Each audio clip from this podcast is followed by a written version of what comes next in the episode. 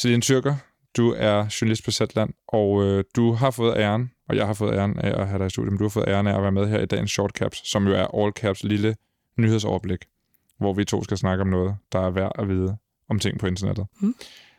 Vi har tre spændende ting, som også er lidt åndssvage. det ene er Facebook-briller fra Ray-Ban, så er det britiske kongehus plan for sociale medier i forbindelse med deres dronnings død, hvis, det nogensinde, hvis den nogensinde indtræffer. Og så er det Australien, hvor højesteret har besluttet, at medier er ansvarlige for, hvad folk i kommentarer på deres sociale medier skriver. Hey everyone. We've believed for a long time that glasses are going to be an important part of building the next computing platform and unlocking a whole new set of experiences for people. So I'm excited that today we finally get to share what we've been working on with Essilor Luxottica. We wanted to build something that would enable you to easily capture and share experiences from your point of view. And we thought if we're going to build best in class glasses, a great place to start is with the iconic Ray-Ban frames that people already love. So I'm proud to introduce to you Ray-Ban Stories. Facebook-brillen. Ja. Altså helt kort, en solbrille, produceret af Ray-Ban, som jo er ikoniske for deres solbriller, alle deres solbriller.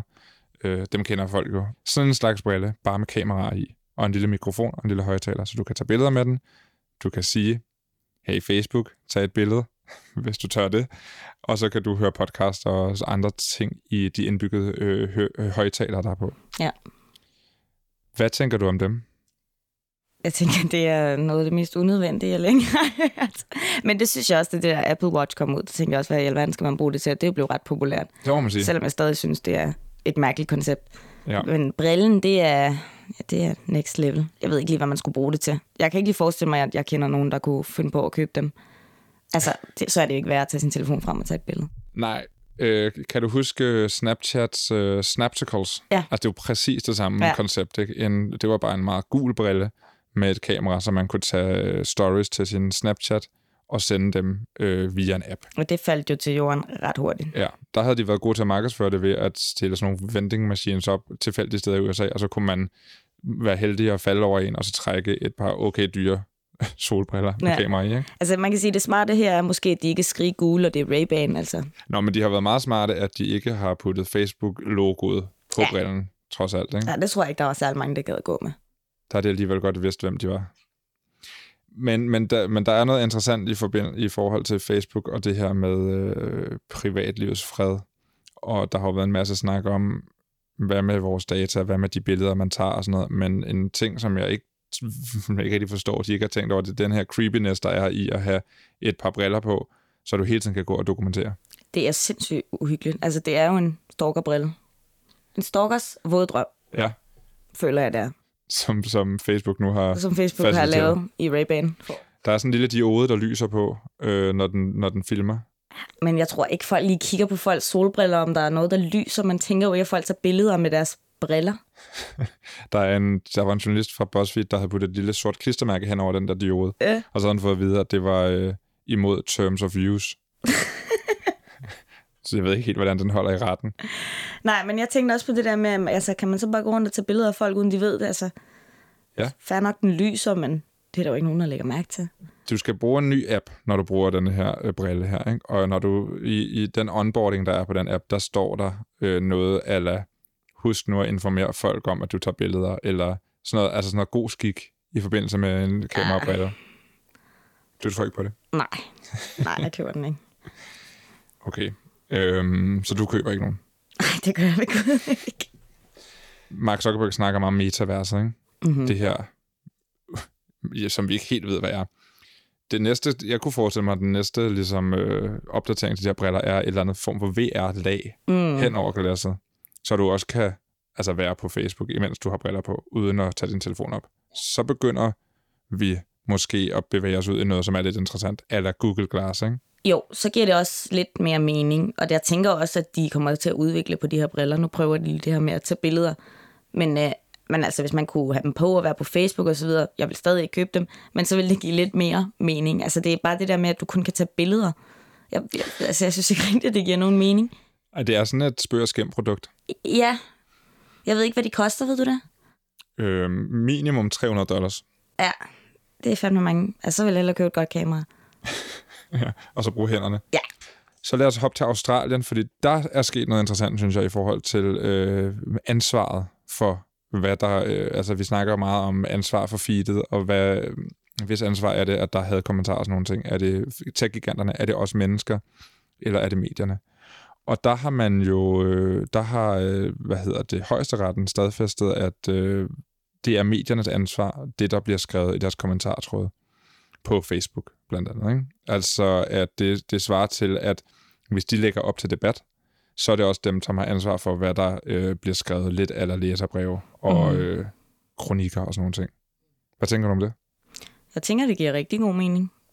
Altså, man kan jo ikke kun være ude efter tech-giganterne, de skal tage ansvar for det ene og det andet og det tredje, og så, så snart medier lægger en artikel op på sociale medier, så er det deres ansvar, hvad der foregår. Sådan fungerer det jo ikke. Altså, det, er jo, det er jo en artikel, som et medie lægger op, så må de jo også selv kunne moderere de her kommentarspor.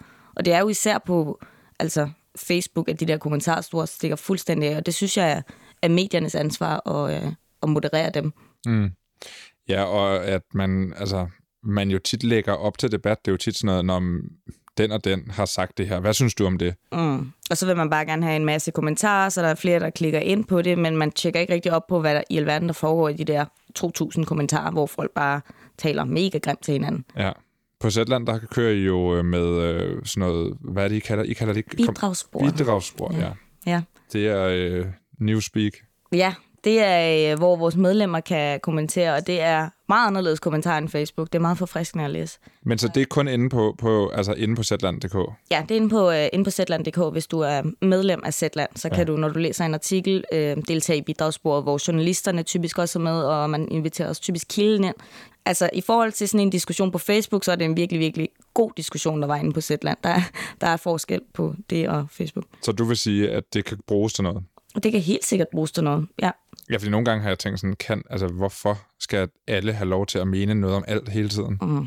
Men hvis man kan gøre det på sådan en der måde nu, jeg tror jeg også, at Zetlands læsere måske er lidt mere highbrow end, end, end andre. End andres læsere, og dem, som er på Facebook måske. Det ved jeg ikke. Der er jo plads til alle på Zetland, men det er bare, øh, altså vi lægger jo bare op til en, en savlig diskussion, og folk øh, respekterer hinanden lidt mere. Og jeg tror også, det, jeg tror faktisk, det har noget at gøre med, at, at journalisten er til stede, og kilden er til stede, så man har lidt mere... Man skriver ikke bare et eller andet, og så tænker, der er ikke nogen, der læser det her alligevel. Nu har jeg haft en dårlig dag, så skriver jeg bare en mulig fis på Facebook, og så øh, har jeg fået mine aggressioner ud. Det gør man jo ikke på samme måde, for man ved, det bliver rent faktisk læst det her, og jeg får nok et svar tilbage. Ja, så synligheden er, det tror jeg også. I, i, I Danmark, der har pressenævnet faktisk sagt det modsatte af højesteretten i Australien på, på et tidspunkt. De siger, at debatsider, hvor udefra kommende kan skrive uredigerede debatindlæg, skråstreg kommentarer, hører ikke ind under medieansvarsloven, og dermed heller ikke under pressenævnets kompetence. Mm. Øhm, så om det kommer til at ske i Danmark, det her med, at medierne kommer til at have sådan ægte ansvar for, hvad der kommer til at stå på deres Facebook-sider. Mm. Det må vi se. Det kunne i hvert fald være ret, hvis de tog lidt mere ansvar, synes jeg. Ja.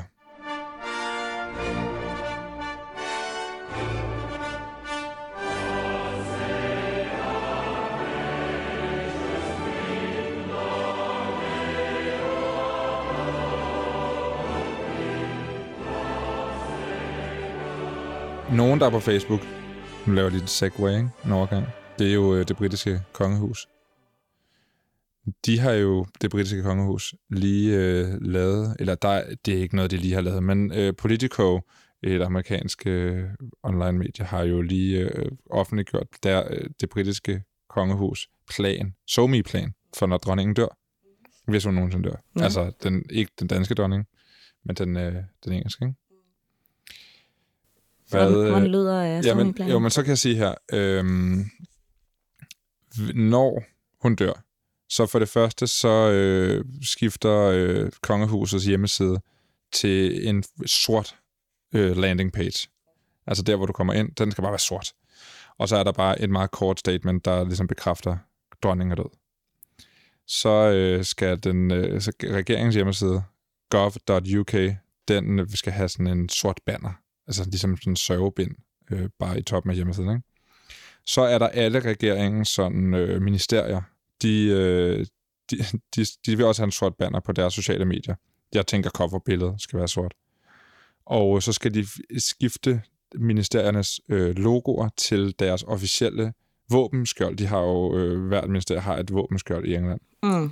Så det, så det ligesom bliver strømlignet og officielt det hele, ikke? Ja. Så øh, må man ikke lave, man må ikke dele noget, u, sådan noget, som ikke er urgent øh, indhold på sociale medier.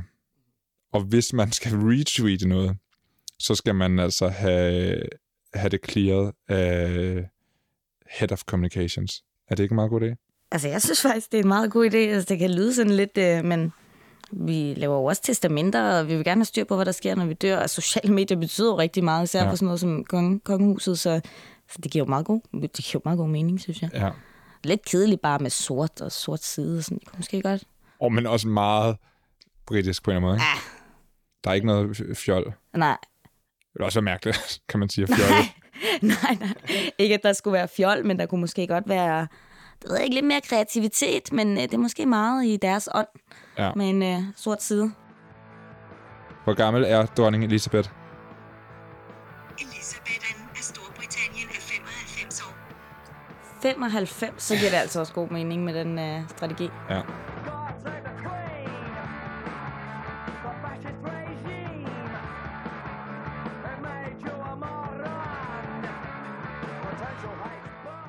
Her til sidst skal vi lige øh, anbefale noget content, fordi jeg har jo et fast indslag i Shortcaps, som, øh, som er en lille anbefalesrunde, hvor vi anbefaler noget for lytteren. Og øh, Celine, vil du starte? Jeg har lige set en serie på DR, som hedder Fredløs. Ja, det er en fiktionsserie, ikke? Jo, God aften, Københavns politi. Mohammed Halili, er han her?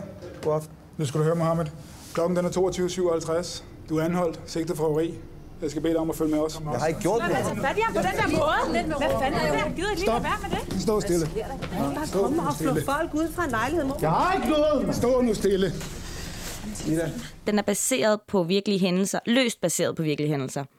Og det er nok den bedste serie, jeg har set om radikalisering og, og sådan hele det der forhold mellem at være muslim i et land og i et dansk land. Og, altså, det er bare virkelig, virkelig fed serie. Jeg, jeg, satte mig, jeg havde hørt, at den skulle være ret god, og jeg tænkte, endnu en udlænding, der skal i fængsel, og så bliver han radikaliseret, fordi han ser Koranen. Og, men, men den er helt anderledes, og den gør virkelig, altså, den gør virkelig kæmpe indtryk. Den, er, den vil jeg anbefale, man ser, så var et afsnit 17 minutter. Så det Ej, er lige til at-. Jeg så den på, jeg ved ikke, jeg tror, jeg så den på tre timer. Fedt. Ja, virkelig god. Jeg elsker de der korte formater. Ja, det fungerer bare godt. Og de spiller godt. De spiller virkelig godt, og det er ikke... øh, Det er ikke sådan, altså øh, skuespilleren, ham der spiller hovedrollen, er ikke rigtig en, jeg har set før, øh, men han spiller virkelig godt. Det er, det er virkelig en god serie. Fedt. Nå, men den skal jeg da se. Jeg vil gerne anbefale, øh, det er jo faktisk ikke noget nyt, men Norm MacDonald, kender du ham? Mm-mm. Amerikansk komiker, døde i går af kræft. Øh, 61 år gammel. Og øh, der var ikke nogen, der vidste, han havde kræft. Men han har gået og kæmpet med det i flere år. Han er meget, meget speciel komiker, og meget, meget øh, øh, vældigt i USA. Han, øh, så jeg tænker bare, nu kigger jeg på sådan et øh, Norm MacDonald øh, binge i går aftes, da jeg læste på, øh, på Torben Sangel af alle øh, øh, Facebook-side. Øhm, så jeg vil gerne anbefale, at man går ind og ser hans talkshow, som ligger på Netflix, som hedder Norm MacDonald Has a Show, øh, som, øh, hvor han har nogle forskellige kendte mennesker inde til en snak. Og det er sådan lidt uklart, hvad det er, de snakker om, og til tit så bliver det bare sådan sludder for en sladder, men måden, de gør det på, er ret øh, underholdende. Der er blandt andet Drew Barrymore Spændende. og David Letterman og andre store. Chevy Chase. Okay. Ja. Så vil jeg se den. Så skal du se Så ser jeg Fredløs. fredløs. Så kan vi lige øh, skrives ved.